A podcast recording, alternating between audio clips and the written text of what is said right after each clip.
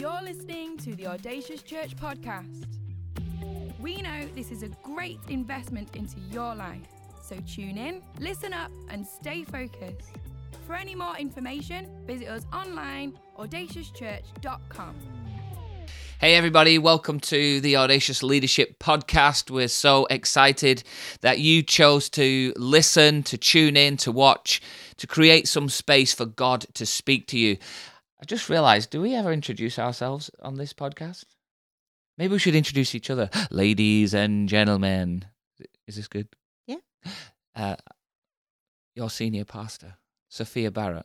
Greetings. So good to be with you wherever you are. Okay, hit me.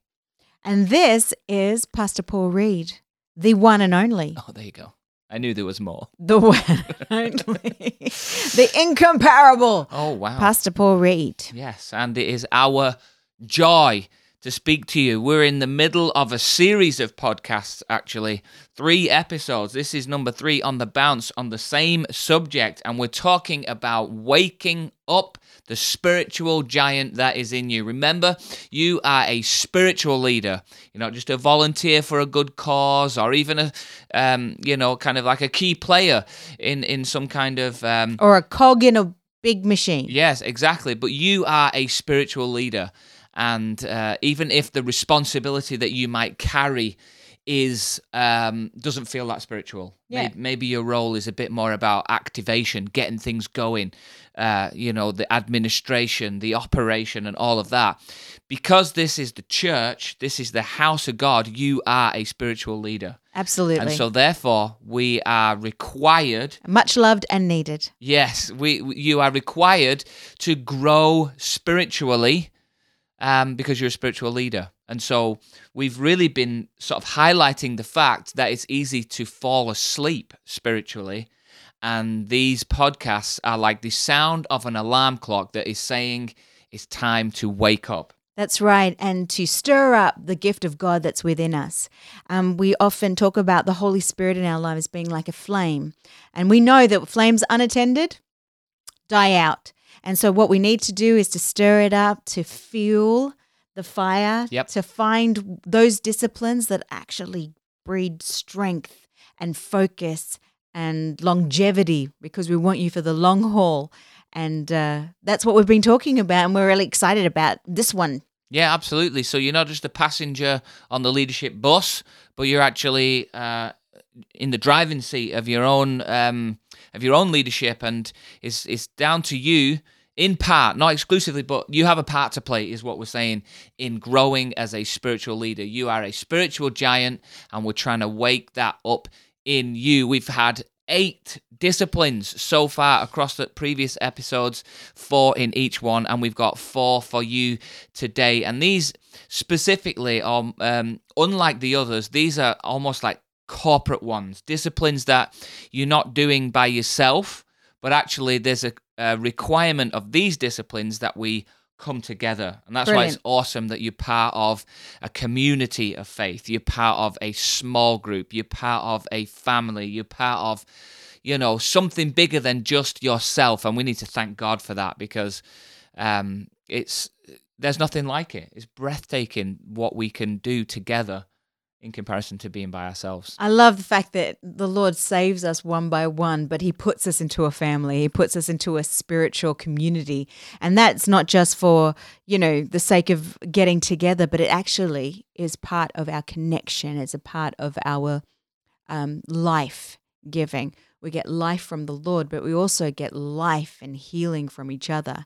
And that's why we're we're so passionate about when we gather together as a church, or we're so passionate about our small groups or our leadership life groups because we know that each and every one of the people in our world are a gift from God to us. They give us strength, they give us comfort, they give us love and affirmation and um, confirm the word of God in our lives. And it is essential. We cannot do this life alone. We've got to have each other.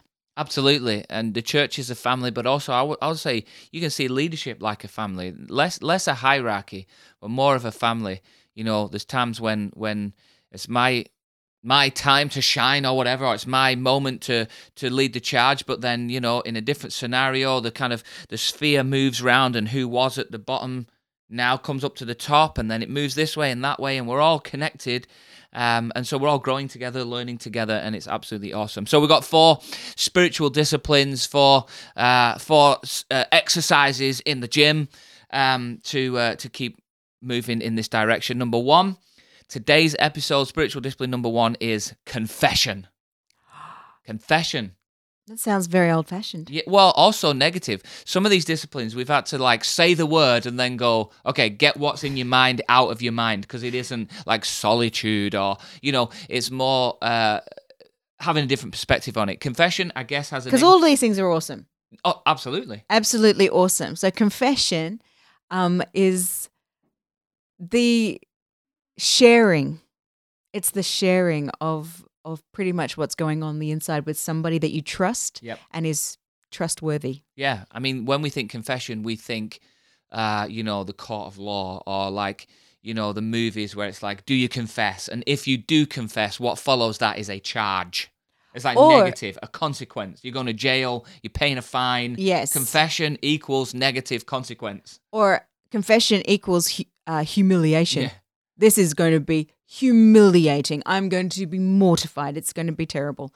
Um, but actually, the Lord has has given this to us because it breeds life. Yeah, the Bible says two things about confession that are both significant, and they both dispel the myth that confession is purely negative. Number one, in uh, 1 John, it says this 1 verse 9 If we confess our sins, this is like to God, if we confess our sins, He is faithful and just and will forgive us and purify us from all unrighteousness. Yeah. So there's not a negative connotation. When you go to God and go, This is how I feel, this is what I've done, this is what's going on in my life. God's not there with, you know, a stick ready to beat. The Bible says He's there ready to forgive and purify, which is awesome. But I suppose what we're talking about in this corporate setting is a different verse, which is in James chapter 5. Well, let me just pause on that one because before you go on, um, think about that. Think about that. If we confess our sins to the Lord, who is all knowledgeable, like he knows everything. So he knows what we've done, but yet the Bible says there is power when we articulate it, when we actually tell God our sins, and then forgiveness can flow. Now, Yeah. Awesome. Well, let's go into the next one. Yeah, so James 5:16 says this, therefore con- confess your sins to each other. Uh-oh. This is like next level stuff cuz although there might be some resistance in confessing to God, it's like I don't know, no one else can hear that.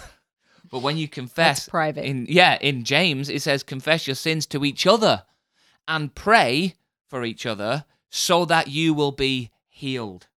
This is Brilliant. like next level. So God is the only one that can forgive you. I can't forgive you. I, for, for your sin, I mean. Um, so so I shouldn't try. Um, so God can can forgive, but healing comes through this process of actually confessing to each other. So I guess what we're talking about in this discipline is, um, I, I suppose, firstly, I was going to say having people around your life that you can be honest with, vulnerable with. But the reality is, most of us do have the people. Like, we have people around our lives. We just, perhaps the challenge is taking those relationships to the next level. I don't you say? know. Sometimes I think that we look around the people of our lives and say, "Can I really trust them? Okay. Like, will they hold this against me? Yep. If I share what what I've done, or if I share what I'm going through, or whatever it is that, we we know we need to confess." Um, but I think that relationships grow, and if you you can test it out you can test out your relationships. You can say, okay, I really trust this person, but we've never gone to this level of conversation. So, what I'm going to do is I'm going to share a little bit Yep. and see how it goes. And then you can, you know, with time, start to share a little bit more and then a little bit more because that trust is being built up through experience. But uh, I think the scripture is so clear that if we don't confess to each other, then we don't get healed. And if we don't get healed, that means that we're sick. Something's wrong on the inside. We know that sin hurts us, but sin that we don't confess can actually lay the effect of it, can even if we don't do it anymore, even if we've managed to overcome and got, you know, breakthrough in that area, the very fact that we're carrying it with us and that nobody else knows about it can actually do us harm and can create and allow wounds to to stay in our soul. And so it's so important that we don't live sick on the inside or we don't live with those open wounds or that shame. Oh gosh, that's it. What those things do if they're not confessed is that shame can actually grip your heart and um, and literally kill you so slowly over time. But the minute you share it with somebody else, do you ever get that feeling when you've ever had that conversation? You've been brave enough to have that conversation, and you're like, "Oh, I feel so good." Yeah, it feels so much better. Oh, Like a weight lifted off. yeah. This is what this is what this discipline does. It takes that weight, that wound out. It it almost brings it into the light and now it has no hold on you anymore. Shame can't have a hold on you anymore. This is this reminds me of the um, the parable of the sower, where it says that some of the seed fell uh, amongst um, the thorny ground, and although it started to grow, the weeds or the thorns grew up and choked the word. It says. Um, and sometimes we can, you know, the seed of the word of God, which has been one of our featured in many of our other disciplines, um, doesn't grow in term doesn't produce the harvest that we were promised, but it's because this um, this stuff that we keep in the dark, um, it chokes the word, and by simply um, getting people around you, being honest, being vulnerable, sharing lives, what we're doing is is we're we're turning over the soil, we're making good soil so that when we're practicing our other disciplines like studying the word, we can see a harvest of of of fruit in our lives from that word. These disciplines all go together. That's why you gotta you gotta practice them all. Exactly. And what could that look like practically? It might be that you've had some breakthrough in your life. You know, God's come and He's helped you overcome addiction, or He's helped you overcome, you know, um, the uh, you know feeling the the weight of shame over um, things from the past or you know recent past. But you still feel like you can't move fo- forward, or you still feel like something's holding you back. It could be this that you've kept all of that private, but as you share it, as you articulate it with somebody who's trustworthy, that that could be the key to actually feeling a release to move forward. Awesome. So there you go. There's the first discipline for today's episode. Let's move on to number two. I mean, we could talk all day All about day. each one of these. Uh, number one, confession. Number two is simply worship. Corporate worship, in in the sense, because we know we all can worship privately, but this is about Worship is a lifestyle and all that jazz. That's right. Uh, But what we're talking about is the gathering of God's people and worshiping as a body. That that is powerful. When everybody adds their faith together, when everybody links hands metaphorically together, yeah. says we're here in one place to support one another and to lift up a sound to God. There's nothing like it. Absolutely, and I guess the the the enemy, without being too spooky, um, knows the power of this, and so will do whatever it takes to keep you out of the presence of God. Of course, when we say presence of God, we know that we're always in God's presence, but when we come together, there's there's like almost like a heightened awareness maybe of the presence of God and a focus.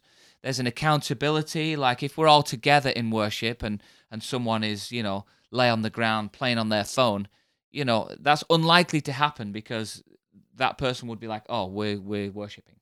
The You know reason I'm saying? Yeah, exactly.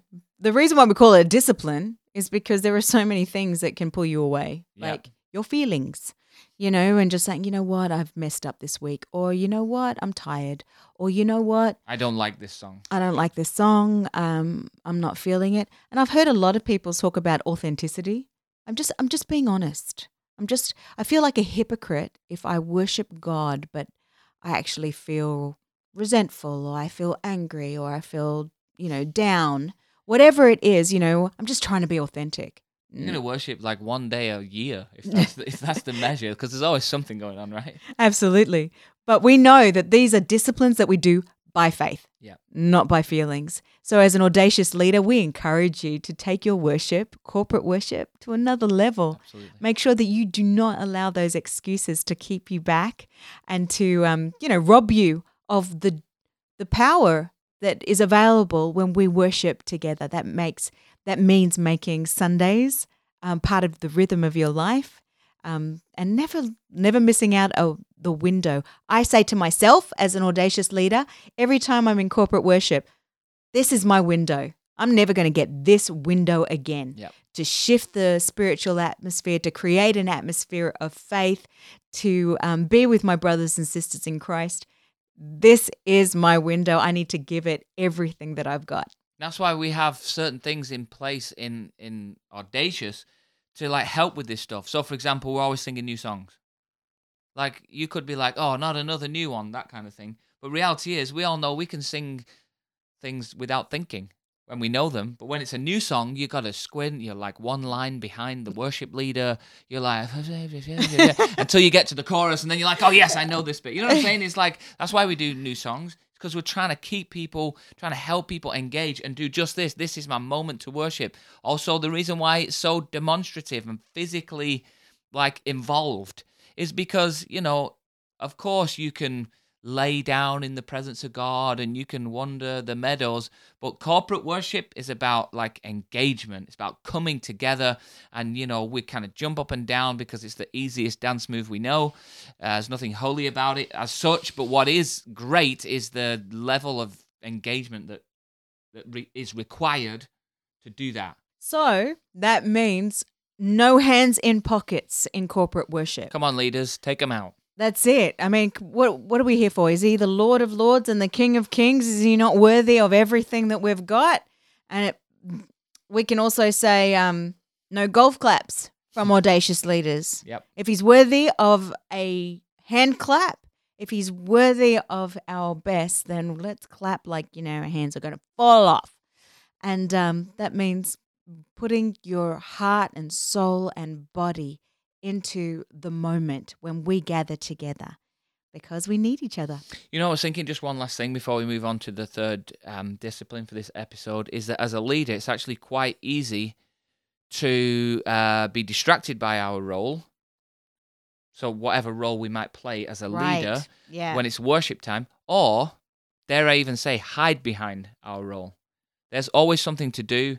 There's always, you know, as leaders, you know, when it's worship time, oh, this is a good opportunity to just go out of the room and check this, or I'll just get my phone out and just text and make sure X is sorted. But guys, we've got to understand that's why this is a discipline. Is we recognize we do what it takes before, so that during the phone is off, the hands are out of the pockets, the mind is engaged, the body is engaged. We're actually worshiping God together. We're joining our faith. Absolutely. Yeah. That- is that is real. That's real. We can always look busy and look like we're doing something. Yep. Um, but we're really we're just saying, you know, what, I'm tired. I don't really want to. I really don't want to bring I'm my worship right this- now. I'm cleaning this toasting machine because it has to be done right now. Not so much. Sorry if you're the toasty monitor, but there you go. That's All right. awesome. So confession, worship, number three, third discipline. is guidance. And we've got some scriptures um, for this discipline. Proverbs chapter 4, verse 1 says, Listen, my sons, to the father's instruction, pay attention and gain wisdom. Yep. Um, then it says in verse 5, it says, Get wisdom, get understanding. Do not forget my words or turn away from them. And then we jump to Verse verse, seven. 7, and it says, The beginning of wisdom is this get wisdom. Though it cost all you have, get understanding. So this idea of guidance is talking about um, almost like this. I, I love it when you talk about this. This idea of a sage. Do you want to just A wise one. Yeah. Do you want to explain like what that means or what that is or what it looks like? It's having people in your world that are wise, that m- perhaps have um, unique experience. They have um, longevity in the word. They have longevity in life. They've got longevity in what it means to serve the Lord, to pursue Him passionately. And these are people in your world that can give you great perspective. As audacious leaders, we know that we're going through the ebbs and flows of life. Sometimes it's great, sometimes it's tough. Um, sometimes um, we love it. Sometimes we think, this is rubbish. And these are the people in our world that we run to and go, please, just help me understand what I'm going through or help me to know what to do in this situation. I know that um, one of those people in my world is my mum. She has incredible wisdom when it comes to the things of um, my soul, um, things of life. Just she's just incredible that way. But I'll tell you a a real relationship that I had for a little time was Glenn's dad. He was my theology lecturer at um, Bible college, and uh, over over the time that we were at college together, he became a really important relationship in my life. And I remember multiple times where I didn't understand something, where I thought this is frustrating, when I thought this is horrible and I don't like it and I don't want to be here. How many times I would go into his office and just, you know, blab. and he would just be calm and he would give me a really healthy, godly perspective on my circumstances or my feelings. And it just made me feel okay, the world isn't falling down around me, the sky isn't falling down. Um, I, I'm okay. I can I can do this. And that is our prayer, but it's also our challenge to you as audacious leaders that those people are out there and that as a leader, it's really your responsibility to find them. Yeah, it's easy for us to rely on the structure, I think, you know, to provide that for us. But I reckon that's probably base level you know leadership is to just kind of look up up the line up the chain of command if you like and go okay there's my person. But um, the reality is especially in in a church like ours a growing church like ours there is like a real depth and a richness to the to the just the, the types of people that are in the church. Um, and when you think about your life and leadership you know there'd be different people that you could you, you could go to. I've been married for 20 years, um, and that is the extent of my knowledge and experience about marriage. Now, if someone around me has been married for one year, then, you know, I might be able to, you know, give some insight or kind of like say, I know that that's what it feels like, but, you know, looking back, I, I thought that, but I think this.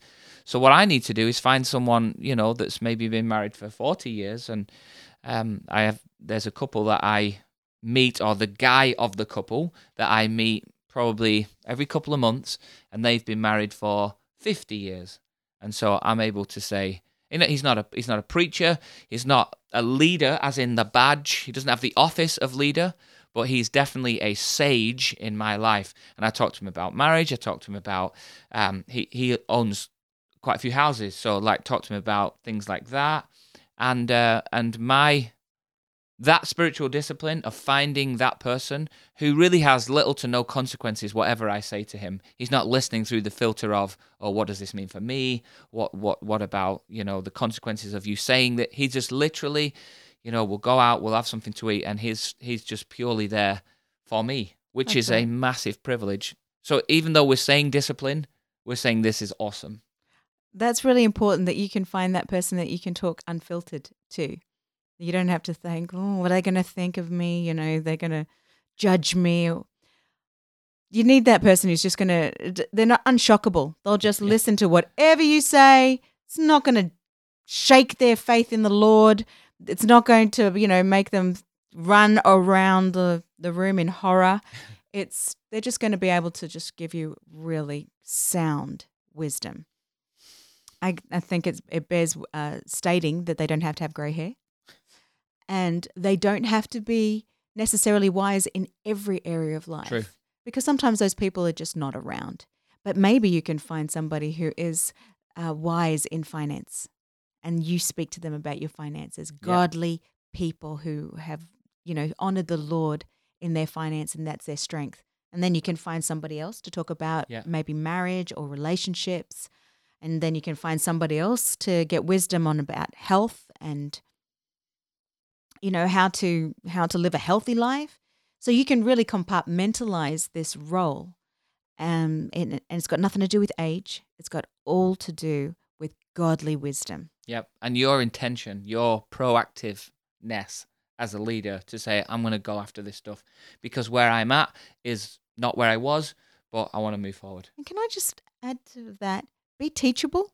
Audacious leaders, be teachable. I've had many a people come up to me, ask me for my advice, And then be offended. and then go, oh, that's great, and then go and do whatever they want.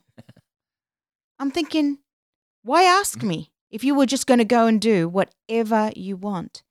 These are, it says here in um, Proverbs 4, verse 1, it says, Listen, my sons, to your father's instruction and pay attention and gain wisdom. It's almost like do whatever it is that you that you hear the instruction. And like I, like like I'm saying, these people are not just any people. They're people that you give permission to speak into your life and you say, "You know what? I'm going to listen and act on what you say because I'm trusting this relation. I'm trusting you and and I'm giving you permission to do it." So don't be like foolish people that go around asking for advice and never take it. Yeah. All right, so we got confession, we got worship, we got guidance, and the last one is celebration. This one sounds good. We don't have to persuade people on this one, I don't think. This is like we, we're all about the parties. That's right, especially audacious leaders. We love to party. But the reason why this is a discipline because it's talking about corporate celebration. In other words, coming together, creating a moment to celebrate what God is doing. Absolutely important imperative. I think probably this would be tough if you're just stuck in do mode. Just get get your jobs done, you know, get your routine done, but it's actually a discipline to set time aside to gather, to celebrate what God's doing, to worship God for what he's doing, to praise him for what he's doing, or to celebrate each other. We we're, we're going to we're going to celebrate this person in our team or we're going to celebrate that we've been praying for this situation to shift and and it did.